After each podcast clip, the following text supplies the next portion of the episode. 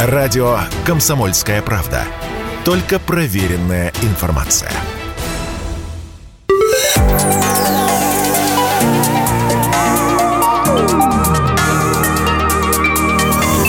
Невероятные миры Арсюхина и Корсакова. Программа о нескучной науке на Радио КП.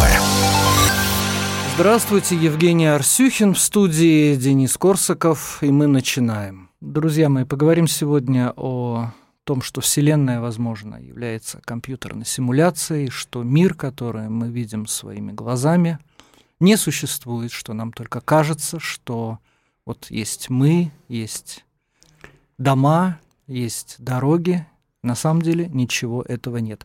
Все больше и больше научных статей в последнее время на эту тему появляется, но как бы вот началось все с фильма «Матрица», ну а в основе фильма «Матрица», соответственно, лекция, прочитанная писателем Филиппом Киннердом Диком в 1977 году в французском городе Меца, он буквально произнес следующее. Мы живем в реальности, запрограммированной компьютером. Единственный намек на это, когда какая-то величина меняется, и в нашей реальности происходит деформация. А, после этого Филиппа Киндер Дика а, объявили не только великим фантастом, но и параноиком, то есть совершенно медицинским, настоящим параноиком. Но, тем не менее, братья Вачовски услышали, они тогда еще были братьями, они были еще не сестрами, они услышали э, то, что он хотел сказать, и сняли, скорее всего, свой фильм, великий фильм, как мне кажется, э, по мотивам его знаменитой речи. Знаешь, мне всегда было интересно, почему эти люди, братья Вачовски, теперь они сестры Вачовски, насколько я знаю. Да, да, они оба сменили пол. Они сменили пол, да. Ну, мы простим, наверное, им это. А почему они обратились к этой теме? Ведь, э, смотри, обычно бывает так, появляется какое-то научное произведение, сугубо научное. А потом это научное произведение порождает научно-популярные статьи. Какой-нибудь сценарист в Голливуде читает это все дело. Ему это кажется прикольным, и он снимает фильм, он пишет сценарий. Здесь все было наоборот. Ну так а... слушай, а это не наука, это философия и поэзия. Ни ты, ни я не можем доказать на самом деле, что мы существуем. И с другой стороны, ни ты, ни я не можем доказать, что мир вокруг нас реален. Объективно, у нас нет просто инструментария, чтобы доказать, что э, вот все вот это происходит на самом деле. Как в фильме «Матрица». Все, э, что происходит вокруг нас, это просто ощущения. Это тактильные ощущения, зрительные ощущения, слуховые ощущения. Но это можно списать на галлюцинацию. На тактильные галлюцинации, на слуховые, зрительные галлюцинации. А на самом деле мы лежим э, где-нибудь например, в ячейках, как в фильме «Матрица», и просто вот нам все это кажется. Насчет лежим. Попробуй опровергни, попробуй, вот знаешь, хоть с научной, хоть знаешь, с какой угодно Я зрения. услышал от современных подростков, что, ну, как бы Ленин в мавзолее, они почему-то думали, что он стоит. Это просто навеяло.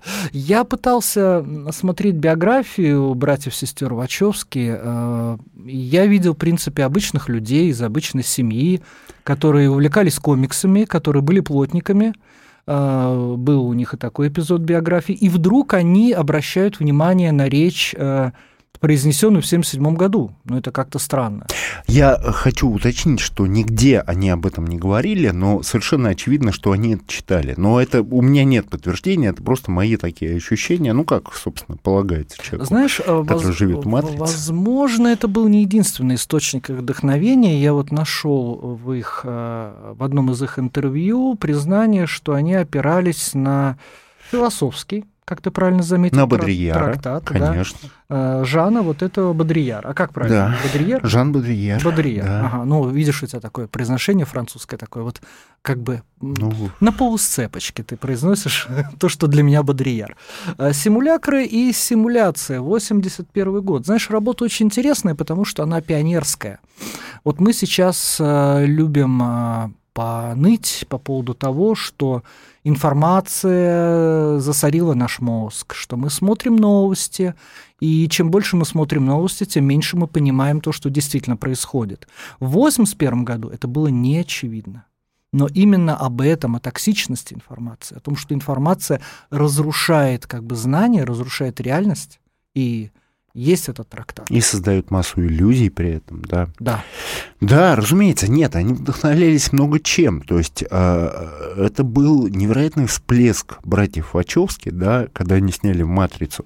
Ни до, ни после того. До того они сняли хороший фильм «Связь» после «Матрицы» они не сняли ничего хорошего, на мой взгляд.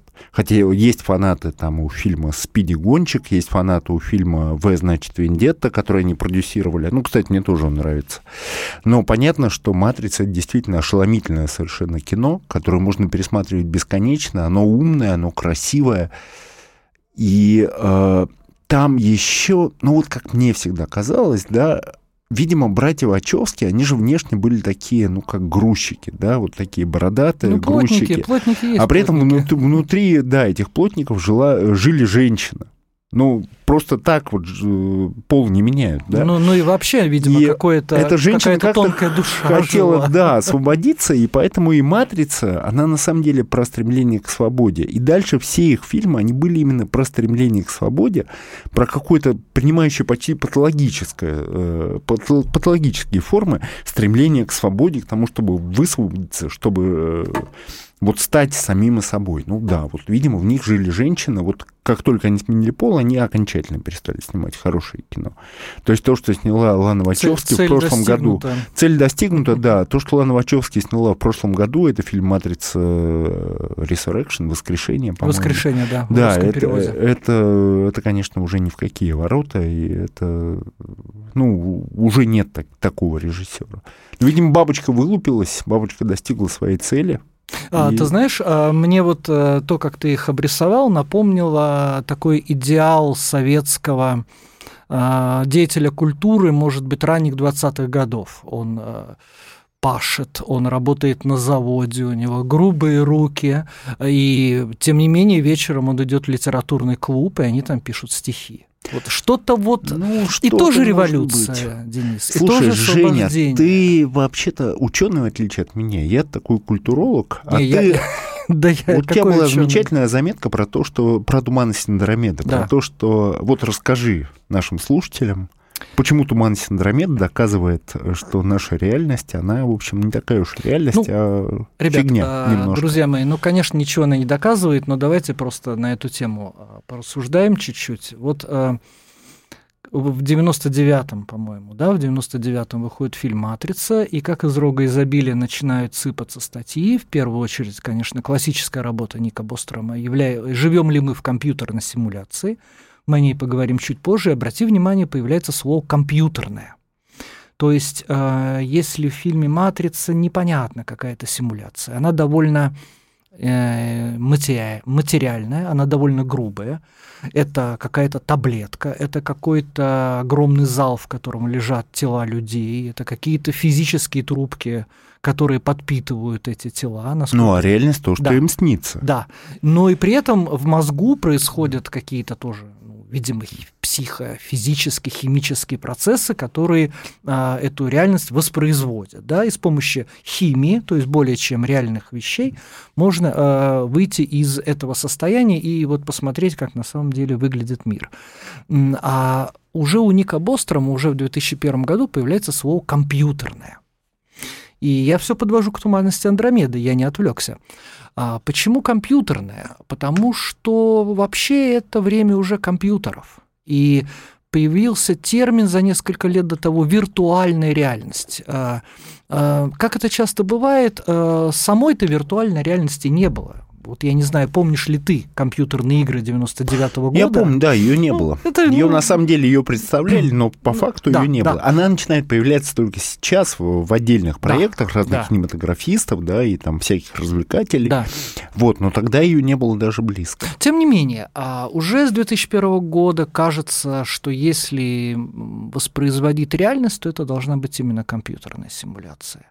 И а, есть у игр, даже у современных, а тогда тем более, такая особенность, что игрок видит только то поле, которое, на котором он играет сейчас. Периферия игрового поля раскрывается по мере того, как он туда движется.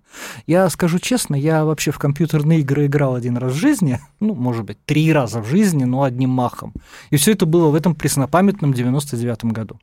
Вот, и там была такая игра Ages of Empire, и она меня затянула, я подумал, что я, наверное, потеряю просто много времени, если увлекусь, и я усилием воли ее, ее как бы отверг вообще все компьютерные игры. И там было такое, что человечек ходит, который тебя изображает, а, и вокруг такое мутное-мутное поле, а ты как бы в свете прожектора. И прошло много лет, настал 2022 год. Я обратил внимание на странную историю, которую, в общем-то, все астрономы давно знают, э, но как-то не обращали на нее внимания. Вот на эту самую туманность Андромеды. Туманность Андромеды — это ближайшая к нам крупная галактика, и самая близкая галактика, которую можно видеть простым глазом из северного полушария. То есть из России. Рано или поздно она сольется с нашей галактикой, а, с Млечным путем, да, но это да, будет через много-много миллиардов а, лет. Ты знаешь, сейчас идет по социальным сетям такая вещь, что слияние уже началось, но если брать Вселенную как единый пространственно-временной континуум, оно, что называется, и не начиналось, и не заканчивалось. Но, тем не менее, якобы мы уже начинаем с ней сталкиваться. Ну да, на самом деле через миллиарды лет. Туманность Андромеды сложно не заметить. То есть ты смотришь на темное, в идеале августовское небо, еще хорошее небо, еще нет больших облаков. Еще нет засветки, как да. в центре Москвы. Да, ну желательно, да, чтобы это был не центр Москвы. И ты видишь такой клубок, да. Вот просто четкий клубок. И котором... ты, да, и ты видишь, э, ну, маленькое облачко. Да, да ты облако. Видишь, ты видишь маленькое облачко, это и есть туманность Андромеда, до нее там приличное количество миллионов световых лет. Но, тем не менее, туманность Андромеда огромная, и ну, тебе не нужен бинокль, тебе максимум тебе нужны очки, если ты близорук, и ты видишь туманность Андромеды. Так вот, туманность Андромеды была открыта, дай бог, в 17 веке, до этого она описывалась или не описывалась, может быть, арабскими астрономами один раз. Ее не видели греки, Клавдий Птолемей ее не видел, которые жили, творили под прекраснейшим небом Египта а, в Александрии. Где не было никакой московской засветки, где все было просто как на ладони. А там не было засветки. Причем, знаешь, а, ведь э, если ты собирался, а, засиделся допоздна, то есть э, по нынешнему счету часов до 10 вечера, тебе э, хозяин дома, где ты засиделся, давал слугу. Слуга шел перед тобой с фонарем, то есть э, с лучиной, ну, э, со свечкой. С, фак, с, с факелом, да. да, с факелом. И, собственно говоря, вот ты а, факел а, и вот этот крошечный тусклый свет это было единственное, что освещало античные города по ночам. Не было иллюминации, не было уличного освещения в нашем понимании. Именно поэтому античные города были очень опасны. А, множество... Но при этом было роскошное, огромное небо, на котором да, все было видно да, просто да, как да, на ладони. Да. И тем не менее, тем не менее, несмотря на то, что а, у Птолемея, конечно, не было телескопа. Клавдия Птолемея, ну, у него было прекрасно... Но ему особо не было нужно, потому у что он все много, это видел. У него было много времени. Да. Он не видел туманности Андромеды. И это странно. А, может быть, туманность Андромеды видели арабы, может быть, нет. В XVII веке с изобретением телескопа, с попытками составлять новые каталоги звезд, а, туманность Андромеды появляется. Но то, как ее рисовали в XVII-XVIII веке, навевает странные мысли. Она ли это? Почему они так ошибались? Я смотрю в бинокль, я вижу вот этот овал, такое чечевичное зерно со сгущением к центру. Я его так и нарисую, у меня вариантов нет. А у астрономов, которые творили в 17-18 веках, рисунки были довольно дикие. А при этом там засветки тоже не было. Да, то есть конечно, там электричества конечно, никакого. Конечно. То есть у них такое же было чистое, ясное, отчетливое ну, небо, ну, если... которое сейчас появляется, если отъехать километров на 100 от Москвы, вот там в деревню куда-нибудь, вот там посмотришь, или в джунгли куда-нибудь в Таиланд. Кстати, есть такие карты засветки, оранжевая зона, красная зона. На самом деле можно посмотреть, э, найти себя, найти свой населенный пункт и посмотреть, можешь ли ты заниматься астрономией без специального фильтра. Есть фильтры, ну, по нынешним э, курсам, я думаю, они стоят э, тысяч 15-20 за штуку. Они позволяют в значительной степени убрать городскую засветку, но о чем мы, если речь идет о 17 веке? Да, в 17 веке все было ясно, и тем не менее туманность Андромеды не видели такой, как мы видим ее да, сейчас. А когда увидели, она, она как бы стала совершенно другой.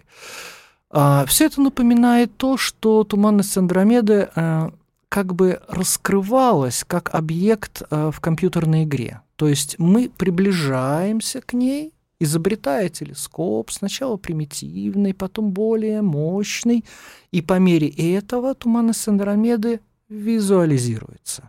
То есть до этого она была на обочине нашего, на, на периферии да, нашего да, зрения. Да. Да. И, и вот это сильно напоминает компьютерную игру на самом деле. Это сильно напоминает. Но это безумно красивая теория, но ты же понимаешь, что у нее нет никаких научных подтверждений. Это красиво, это поэзия, да, это поэзия, философия. Ты знаешь, э, ты знаешь, сейчас вообще очень интересные вещи идут в том смысле, а, о чем ты сейчас упомянул, вот научное подтверждение. А, до самого последнего времени в науке все было довольно четко, довольно точно и немного скучно. Эксперимент должен быть повторяем. То есть я провел эксперимент, ты провел эксперимент. У меня получились, у нас получились одинаковые результаты. Это первый принцип. Второй принцип. У теории должна быть э, у гипотезы э, предсказательная способность. То есть я чего-то не наблюдаю, но я говорю, вы это увидите. Вот почему так сильна, так устойчива теория относительности Альберта Эйнштейна, оба, обе его теории, потому что они позволяют предсказывать какие-то вещи. Да? А сейчас наука вынуждена от этого отходить на самом деле. И поэтому твое замечание о том, что это красивая гипотеза, философия, которая никогда не станет наукой, может быть и станет.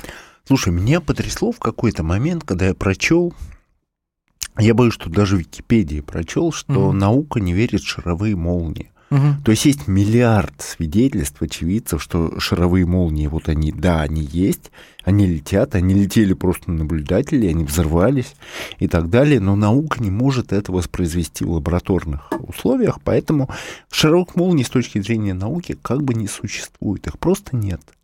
А, ты знаешь, а, здесь э, есть э, такой эффект, э, вот скажем, есть очевидное и необъяснимое явление. Шаровая молния. В XVIII веке таким очевидным необъяснимым явлением были падающие звезды, метеоры. Все видели метеоры, все видели августовскими ночами падающие звезды, объяснить их толком никто не мог. И э, такие темы вытесняются Э, за пределы науки, точнее, не за пределы, а где-то вот находится на периферии. Как это выглядит?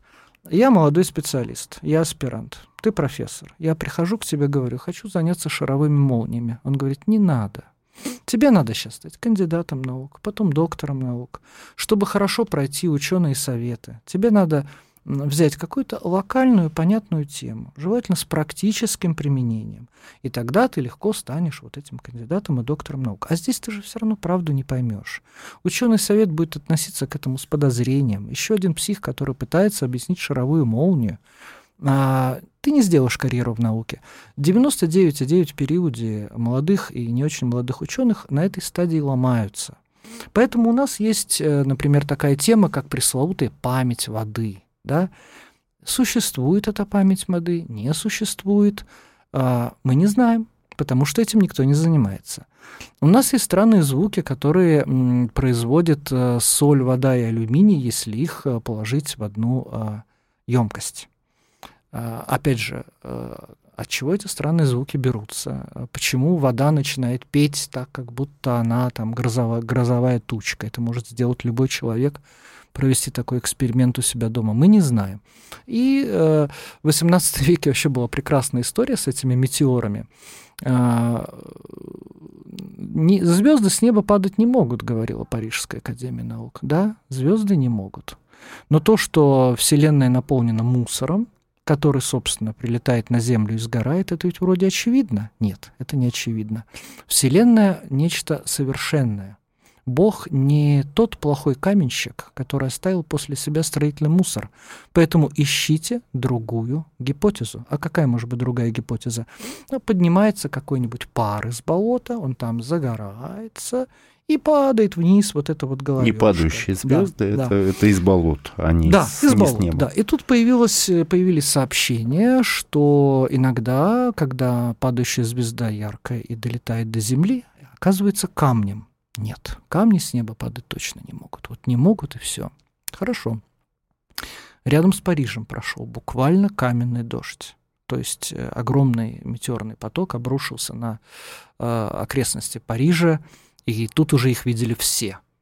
Ну, Парижская академия наук уже не знает, что и делать. И тут появляется Палас, э, иностранец, но работавший в России. И он привозит с собой огромный кусок э, железа, собственно, это паласовое железо, привозит его с Урала и говорит, вот это образец того, что когда-то упало. Вот потому что с точки зрения земной геологии, ну пускай тогда, окей, геология была довольно в зачаточном состоянии, это как бы необъяснимо. Да? Вот. И, и вот благодаря тому, что Палас был вне системы, все-таки России, но она была вне системы европейской науки тогда. Она только входила, но еще не страшно было приехать в Париж и сказать, я ученый из Петербурга, и у меня есть мнение. Это было не страшно. Ну да, да, да. Вот. Россия, она вообще немножко отдельно стоит вот. от всего. А, а ты знаешь, вот возвращаясь к компьютерной симуляции, удивительное дело. А, казалось бы, теория компьютерной симуляции обречена быть где-то на обочине научного процесса. Нет. Она сейчас в самом центре научного процесса. И в частности, в последнее, последнее время, последнее время очень нашумел такой исследователь, э, россиянин Виталий Ванчурин. Но он не россиянин, он работает э, в Миннесоте, э, в Соединенных Штатах Америки. Ну, этнический россиянин. А, он, он на самом деле, по-моему, по-моему, вообще россиянин. То есть он гражданин, по-моему, России, но работает в Миннесоте. Так бывает. Так бывает, на самом деле это нормально. Вот. И он выпустил статью, в которой доказывает, что Вселенная — это нейросеть. И я скажу больше, мы уже договорились об интервью с ним, и будет очень интересно, когда он сам нам про это расскажет. Но я хочу обратить твое внимание, что вот эта его работа, как и многие другие работы, такие работы сейчас появляются примерно одна там в месяц, они вызывают живейший интерес. Они печатаются в тех самых страшных, опасных рецензируемых журналах, куда ты никогда, где ты никогда не напечатаешься, куда ты никогда не проникнешь. Если ты какой-то там уже ученый, если занимаешься там холодной плазмой, ну, как, да, как да, в... Э, если ты жулик. Да, да, в шаровых молниях или памятью воды, не дай бог, памятью да, воды. Да, и полая луна, и РЕН-ТВ, и все такое. И полая луна, ну да. Э, но Луна все-таки не полая. я, не, я не могу Нет, признать. Полая Луна это тема нашей следующей программы. Да, я, не, я не могу признать, что Луна полая. Я и могу признать, что. И что, и фашисты не, ее не построили, ты хочешь сказать? Не, ну что ты, мы же все знаем, что Гитлер построил Антарктиду. А, ну, это, да, это да. его проект. Да, да, да. Не надо приписывать. Так, все, все, все, давай серьезно возвращаемся да, да. к нашему. Вот, а, как ты думаешь, а, почему, э, почему именно тема компьютерной симуляции оказалась не на обочине, а в самом что ни на есть центре? И я заострю свой вопрос немного. Вот э, есть Симпсоны, которые все предсказали. И, конечно, есть безумная теория заговора, которая заявляет, что за сценаристами Симпсонов стоит мировое правительство. Рокфеллер, да, да, конечно. И это не предсказание, это просто планы партии, планы народа. Угу. Как ты думаешь, а вот за братьями Вачовски, на тот момент братьями, а, что-нибудь такое могло стоять? Ты знаешь, а я тебе, наверное, задам встречный вопрос. А вот почему все эти концепции насчет э, того, что Вселенная это компьютерная, э, смоделированная компьютером ситуация, да, угу. они появляются же только тогда, когда появляется компьютер. Вот 50 лет назад мы не знали, что такое компьютер. 60, там, 70, тем более в 18 веке. У нас не было компьютера, и никому в голову не могло это прийти. А вот что будет через 100, 120, 150 лет? А, Может быть, у нас появится какой-то еще более совершенный же, инструмент, твой... и мы будем сравнивать Вселенную с ним. Это же твой вопрос на самом деле. Мы не можем понять Вселенную, мы не можем понять Бога, да, мы не можем да, понять. Не можем, да, конечно. Не можем понять на самом деле, зачем мы живем. Да, то есть на самые ключевые, самые главные вопросы нашей жизни мы ответ дать не можем. И постепенно, чем дальше взрослеет человечество, чем больше оно там стареет и набирается ума, худо-бедно, но тем острее оно задается этими вопросами. Вот ты абсолютно прав. Вот смотри, а, в 2001-м Бостером пишет, что Вселенная — это компьютерная симуляция, а наш соотечественник в 2022 пишет, что это нейросеть. Да. 20 лет да. прошло, появились нейросети, появился искусственный интеллект, и теперь Вселенная уже нейросеть. На самом деле это э, история, конечно же, про НЛО потому что некие объекты в небе, которые не получают быстрого объяснения, люди видели всегда. А во времена рассвета религиозного сознания это была рука Бога, манус Dei по латыни. А в начале 20 века это были, конечно же, самолеты и дирижабли. Во время Второй мировой войны это были, конечно же, фашистские, британские, советские самолеты и супероружие. И с 1947 года это пришельцы. Ну, закончилась Вторая мировая война, понятно, да, все уже война не актуальна, и, э, и все больше э, в космос еще не летаем, но уже больше про это говорим. Соответственно, появились пришельцы. И вот тут-то все застопорилось. У них-то все застопорилось у уфологов, потому что они не придумали ничего нового. И по сравнению и никто до сих пор не придумал ну, да, ничего ну нового. Да. Посмотри, Но, может быть, лет через 10-20 Но посмотри, посмотри, какая эволюция в теории э, Вселенной как симуляции. То есть от грубых трубок, которые идут к физическим телам, как в фильме «Матрица», до компьютерной игры и до нейросети всего за 20 лет. В уфологии, конечно, застой. Уже уже никто не говорит, что это что-то кроме пришельцев. Ну вот все, пришельцы. Это вот финал, это их ну, вершины, их мысли. Вообще проблема всех уфологов, что они смотрят там вперед, назад, да, вот в мире трех измерений. Они могут посмотреть в бок. Они не могут представить себе там пятое, шестое, седьмое или миллиардное измерение. Ну, они пытаются. Они ну, пытаются. Они, ну... Но, но ты прав абсолютно в том, что есть теория мультивселенных, мультиверса. И она, она безумно популярна, в том числе благодаря фильму Марвел. А, это фильм, это кинокомикс, где эта теория, она вот на очень доступном, очень понятном уровне объясняется всем детям, всем пионерам, всем пенсионерам, всем-всем-всем людям, что этих миров на самом деле миллионы и миллиарды, да. их очень-очень много. Смотри, есть некая фундаментальная проблема физики, которая вытекает из так называемого двухщелевого эксперимента. А, если мы пропускаем поток света а, через две тонкие щелочки, этот поток света ведет себя либо как волна, либо как поток частиц, в зависимости от того, наблюдаем мы его или нет. Это можно сделать у себя дома, в качестве наблюдателя использовать обычный поляризационный фильтр от фотоаппарата. И это поразительно, потому что фотон действительно как будто знает, что ты на него смотришь. Вот знаешь, есть мемы в интернете, типа «ты не смотришь, волна, ты посмотрел, частица». Это так и работает. Объясняется это двумя способами. Первый способ – это мультивселенные. В какой-то вселенной он волна, в какой-то частица, в момент пролета они причудливо смешиваются. И момент пролета Э, э, через две щели ты фактически становишься путешественником по параллельным вселенным. Концепция выработана в 50-е годы, она красивая, она нормальная, она научная. Это вот мультивселенные, с одной стороны. Да? С другой стороны, концепция э, странности э, микроструктуры мира. Вот такая вот странность зашита в микроструктуру мира, и из этой концепции сейчас вырастает концепция Вселенной как нейросети. То есть на самом деле у нас выбор-то так себе. Либо Вселенная — это нейросеть, либо Вселенных много — и ученые это как раз ученые, не какие-то там уфологи, да, они как раз спорят, вселенных много или она одна, но странная. Слушай, а вот есть теория, например, которая, опять же, это все э, а, разрабатывают художники, режиссеры, писатели. А может быть, новая вселенная рождается каждый раз, когда мы решаем закурить или да, не закурить. Да, да, это был да. фильм у Алены Рене «Курить, не курить». Ну, это, кстати... Да, где, это... где так, а, два фильма, где это, действие разворачивается Это как раз принцип мультиверса, потому что в классической квантовой механике не решен вопрос свободы воли. Ты, конечно, удивишься, скажешь, Евгений, свобода воли – это религиозный вопрос. Я скажу, нет, свобода воли – это научный вопрос. Это научный вопрос, он квантовый вопрос, и э, пред... Э, пред, предрешенность всего хода вещей, она очень сильно смущала физиков со времен Ньютона. Ньютон говорил, что если мы, вы дадите мне координаты всех точек и их силы, которые на них действуют, я скажу, что будет со Вселенной через любое количество времени. Из этого следовало, что все предрешено, и, собственно говоря, нечего рыпаться. Теория относительности не принесла здесь ничего нового, и это было проблемой.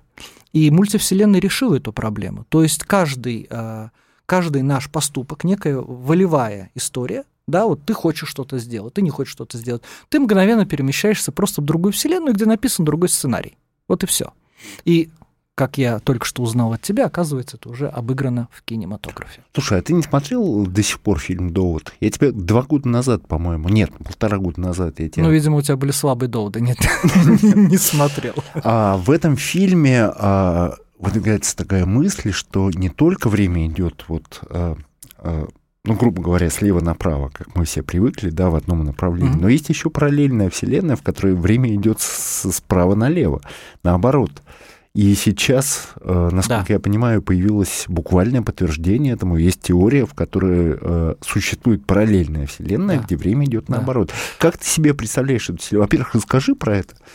Вот. А, да, я с удовольствием про это расскажу, потому что это очень красивая работа, и появилась она буквально... Ну, она, к сожалению, отменяет э, все то, что, все то, о чем мы говорили раньше, отменяет множественность э, других вселенных, отменяет измерения новые. Знаешь, а, когда мне было 7 лет, только не падай, а, мне попался в библиотеке, в городской библиотеке города, где я тогда жил, довольно толстый томик, который назывался «Оптические телескопы будущего», издательство «Мир». А, где-то в Америке прошло прошел большой симпозиум по поводу строительства больших телескопов. Я, конечно, в 7 лет ничего этого не понимал, но меня привлек раздел дискуссии после каждого выступления, после каждой стенограммы. Все это было переведено на русский за какие-то считанные месяцы, издано в СССР. Это поразительно. Шла дискуссия. И дискуссию-то я читал, потому что ну, я не могу оценить содержание статьи. Но они там говорят, прав докладчик, неправ докладчик. Мне было страшно интересно. Ну вот. И большинство выступлений начиналось со слов «я категорически не согласен со всем, что говорилось до меня». Вот каждый ученый выходил на трибуну во время дискуссии и говорил «я категорически не согласен со всем». На самом деле, а, я думаю, что ничто ничего не отменяет, просто мы же, это же гипотезы. Это гипотезы, мы не знаем, верны они или не верны. Поэтому нам кажется, что вот я придумал гипотезу, она моя, она универсальна. Ты придумал гипотезу, она универсальна.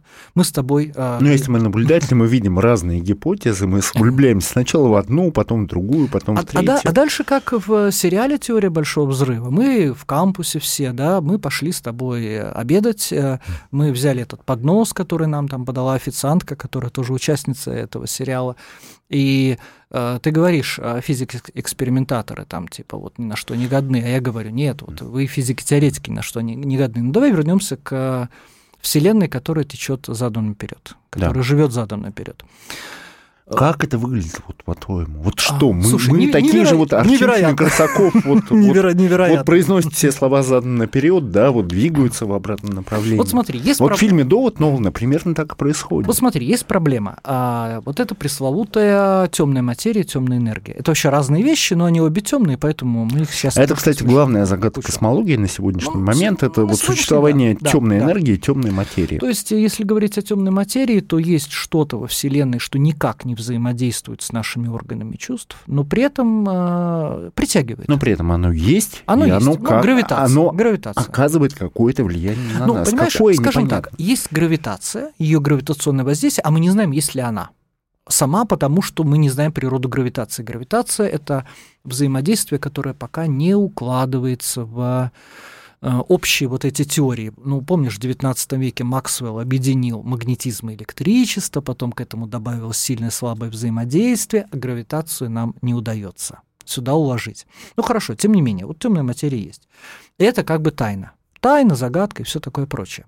И при этом даже в той комнате, где мы записываем эту передачу, есть какие-то да. атомы темной ну, материи. Ну, слушай, если 95 и сколько-то там десятых процента э, Вселенная состоит из этого вещества, да, в этой комнате и в той комнате, где нас сейчас слушают, есть темная материя. Ну, атомы. Вот прямо Они сейчас. плавают в воздухе. Да. Ну, вот как-то вот э, одна реальность вложена в другую, плавает в воздухе. Мы Это темная знаем. материя, она называется темной не потому, что она мрачная, а потому что они ничего никому не известны. Это просто загадочное вещество. Темное значит неизвестно. Вот знаешь, есть такой мем, мем в интернете у психотерапевта, у психолога на приеме лежит темная материя на кушетке и говорит, все говорят, где темная материя? Куда делся? Никто не спрашивает, как ты темная материя? Так вот, а, загадка этой темной материи э, исключительно изящно решается через множество теорий. в том числе через теорию обратного времени. Предполагается, что в момент пресловутого большого взрыва одна часть Вселенной, видимая нами, стала расширяться, и время в ней течет ну, слева направо, наверное, для людей европейской культуры, справа налево для, для ну, арабов. Да, да, да. Да. Вот. А другая часть Вселенной, э, как бы вот э, в одну сторону взрыв и в другую сторону взрыв, взорвалась как бы в другую сторону. И в ней антивещество, и время течет наоборот. И вот как вот из их математических э, выкладок следует, что в этом случае темная материя не нужна. Окей, хорошо. Не нужна, не нужна. Парадокс решен. Ты спрашиваешь, как это выглядит. А я тебе вот что отвечу. Когда студенты начинают изучать физику по Фейнману, э, Нобелевский лауреат, вообще крутой человек, у которого был, конечно, дар все объяснять просто невероятно все. Все объяснять подробно, четко. Тем не менее, каждую свою лекцию, известнейшие фейнмановские лекции по физике, он начинает с фразы «Ну, вы, конечно, не поняли содержание моих предыдущих лекций, тем не менее, мы погоним дальше». Так вот, а, все, все объяснялка построена на том, что есть э, вот пространство, есть время – и где-то с третьей лекции студенту дают понять, что вообще не важно, в каком направлении течет время, если ты получаешь тот же самый результат. Он говорит, хорошо, э, две частицы сталкиваются, излучают фотон, после этого распадаются на две, еще на две части, мы получаем четыре частицы. Точно так же две частицы распадаются на четыре, излучает тот же самый фотон, то есть все назад, наоборот. И мы опять на выходе получаем такое же количество частиц, такой же результат. Вообще не важно, куда течет время. Теперь вопрос. А как это представить? Ходим задом наперед? Вот как ни парадоксально, нет. Но вообще, если мы попадем с тобой в мир антивещества, мы будем разочарованы. Мы-то думаем, там антимашины, антилюди. Это будет то же самое унылое вещество, но с противоположным зарядом. Время, которое течет назад, скорее всего, это то же самое унылое время, которое течет наоборот, но никто этого даже не понимает. Мы с тобой живем из прошлого в будущее или нет? Или нам кажется, что мы живем из прошлого в будущее? А есть еще теория, что время вообще не линейно? Ну, скорее вот. всего, так и есть. Ну, есть теория... А вот расскажи про это, как оно линейно? То есть мы одновременно живем э, одновременно проживаем кучу отрезков, да, в прошлом, в 95-м году, в 98-м, 2006-м, 2012-м, да, а наш мозг это все как-то организует в линию. Ну, это очень красивая теория, да, но если не брать а, такую экзотику, то время, конечно, не является ни равномерным, ни линейным, потому что оно зависит от гравитации. На Земле, на поверхности Земли время течет э, медленней а на вершине уже вот больших небоскребов, которые сейчас строят э, в Эмиратах там и так далее, оно течет немножко быстрее, потому что гравитация сказывается меньше. А, геостационарные спутники, которые дают нам систему GPS и GLONASS, для них э, расхождение в течение времени настолько критично, что там вводится так называемая релятивистская поправка. Иначе бы наш автомобиль, который идет по GPS и GLONASS, никогда бы не привозил нас в точности в нужное место. То есть вот это уже реальность. Время течет неравномерно. Оно зависит от гравитации. Далее мы задаем вопрос. Ну, мы, конечно, мы, конечно, так его очень смело задаем, потому что мы с тобой уже знаем, что мы не знаем, что такое гравитация. Да? Мы задаем вопрос, а может ли время течь назад? Может ли гравитация так вот исказить, что время эм, течет назад? Может ли гравитация так выстроиться, что время будет течь параллельными отрезками? То есть сейчас одновременно и 81 и 62 и до нашей эры, и все это происходит прямо сейчас, а мозг просто это сканирует. А я тебе так скажу, можно построить математическую модель, в которой так и будет. Зашибись. Женя, Вполне можно. Какое счастье с тобой разговаривать. А, да что ж, я думаю... Как же скучно было без тебя. Ты знаешь, что я думаю? Я думаю, что, конечно, наш мозг очень сильно упрощает, потому что, ну, э, представь себе, что человек уже в возрасте начинает учиться плавать. Никогда до этого не плавал Ему сначала показывают инструктора. Инструктор говорит, вы должны дышать там и так далее. Перед этим он смотрел ролики. В роликах говорится, что будет, если ты утонешь. И вот он со всей этой своей наукой подходит к бассейну, и его охватывает страх. Он не может сделать ни одного захода в воду, ни одного грибка. И он говорит, да не буду я учиться плавать, да? И вот ребенок. У ребенка нет этого ничего. Он просто упал в воду, я надеюсь, она не глубокая. И поплыл. И поплыл. И потихонечку поплыл, да. А если бы мы знали, как устроен мир в действительности, мы не смогли бы совершать действия. Это слишком а, сложно. А чтобы действовать, надо быть уверенным, а уверенность — это всегда простота. Вот почему люди, которые верят в какую-то политическую, неполитическую гипотезу, теорию, они очень решительны. Ну, потому что она у них есть, они в нее верят. Она простая, четкая, понятная. Да, и... да. А вот это, вот, знаешь, интеллигенция с одной стороны, с другой да, стороны, да. ты никогда не начнешь действовать. Мы, конечно, все в этом плане, думаю, что смотрим на мир через очень какое-то такое стеклышко, которое дает нам некий туннель, в котором мы двигаемся. Но тут мы, мы обязаны с тобой затронуть тему, кто мы, да, кто мы.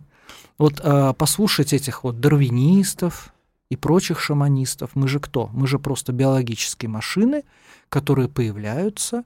Сознание – это продукт нашего собственного мозга, нет мозга, нет сознания, умираем, все, о нас там вспоминают близкие люди, больше никто, и мы не нужны, да?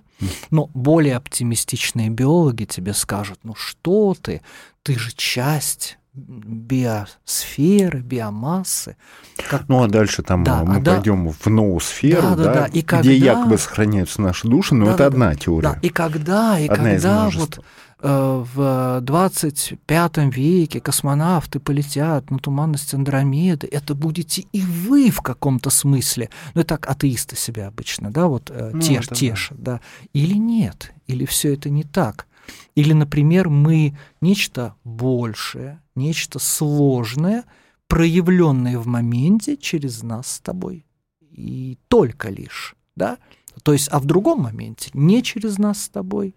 И, конечно, тема э, людей, которые вдруг вспоминают какие-то языки, которые они никогда не изучали, она довольно опошлена потому что очень много... Но, тем не менее, да. такой феномен есть. Феномен есть. Феномен есть, да. и наука, как да. мы с тобой уже говорили да. сегодня, она не может его объяснить, поэтому она просто от него отворачивается. В принципе, да. В принципе, да. Мало фактов. Вообще наука, как мне недавно один физик из МФТИ объяснил, наука плохо работает с редкими, слабо повторяемыми явлениями. Абсолютно точно. Да, то да. есть им нужно, вот, э, например, звезда взошла, звезда зашла. Идеально. Она и сегодня взошла. И каждый вечер каждый она вечер. заходит, да, да. потом она восходит, да. потом она снова заходит. Да, потом... да, да, да, да. А теперь представь вот твою шаровую молнию, да? Она то есть, то нет. Ее она появляется черт знает когда, непонятно да. почему, и, да, и да, видят да, ее да. непонятные люди, типа там какой-то деревенской доярки, которая оставляет, конечно, свидетельство, да, да, вот, да. вот, вот оно, свидетельство живого человека, но его к эксперименту не пришьешь. И, и дальше получается такая история, что находятся ребята, смельчаки, которые говорят, это холодный термоядерный синтез. А раз это холодный термоядерный синтез, значит, это вечная энергия. А раз это вечная энергия, и тут появляется куча людей, которые заявляют, мы уже продаем эти аппараты вечной энергии. Закажите на amazon.com эти аппараты вечной энергии. Люди заказывают, деньги пропадают, аппараты им не приходят, как было там 500 тысяч раз. И вот это вот сообщество... На eBay скорее, не на Амазоне. Да-да-да, можно и так сказать. Амазон все-таки такой более, или менее серьезный. Сообщество смотрит вот на тех, которые начали это, про холодный термоядерный синтез, и говорят, вы что, это вы? Нет, нет, нет, мы просто ученые, мы просто предположили. А это они там вот уже там хулиганили без нас, мы к ним не имеем. Нет, давайте-ка мы холодный термоядерный синтез вообще не будем изучать. Вообще поставим на этом крест и все. А потом... Слушай, а его сейчас угу. изучают, кстати. А потом появляется Китай, где все возможно. Это как э, Россия 18 века, которая и в системе, и не в системе. Вот у меня холодный термоядерный синтез, ну, ну ты понимаешь, Нет, что я ну, у них типа большие культуролог Нет, такой. у них вот, большие успехи. Он у меня ассоциируется с фильмом «Святой». Да, угу. это был фильм такой 97 года с Уиллом Килмером в главной роли. И там как раз вот э, в качестве МакГаффина, там в качестве угу. главной вот такой вот приманки, там был холодный термоядерный синтез, за которым все носились, и в конце концов термоядерный синтез происходил на Красной площади непосредственно. Ну, что... Так, холодное голубое сияние все озарело. Ну, ну грубо говоря, вот что вот э, термоядерный синтез недрах звезд, это нужны какие-то колоссальные давления, температуры. Мы никогда этого не достигнем. Мы не сможем зачерпнуть из Солнца кусочек. Да?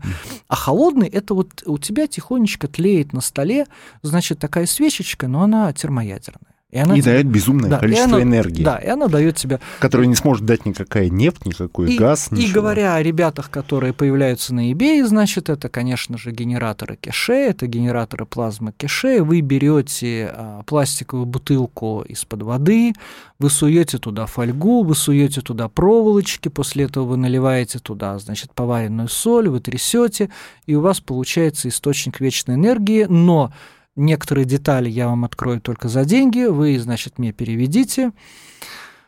Дальше, он, дальше мы ему переводим, он в ответ нам ничего не переводит. И вроде как нас обманули, но люди не любят быть обманутыми. И появляются блогеры, которые говорят, ребята, я догадался, что он там нам хотел сказать. У меня работает. И вот он, значит, собирает. Это все в основном американцы. Американцы, которых трудно обмануть. Вот. И это все отвлекает как бы от идеи термоядра холодного синтеза, но в искусстве, как ты только что сказал, очень даже. Ну да. Ну что, Друзья, мы поговорили. Мы поговорили. Как бы про науку, на самом деле еще и про поэзию, и про философию, и про литературу, и про кино. Слушай, мне пришло в голову, что мы никак не назвали нашу радиопередачу. У меня... У тебя же было прекрасное название. А вот, а вот я сейчас, да, его открою. У меня было еще более прекрасное предложение. Давай это будет первая в мире радиопередача, которая каждый раз называется по-разному чтобы запутать э, матрицу нейросети, чтобы никто вообще ничего не узнал. И всех врагов заодно. И, друзья мои, в этот раз, сегодня она называется Ули, Ульрих ван Шпицель и его бронзовые голуби. С вами был Евгений Арсюхин. И Денис Корсаков. Спасибо, что были с нами. Счастливо вам, ребят.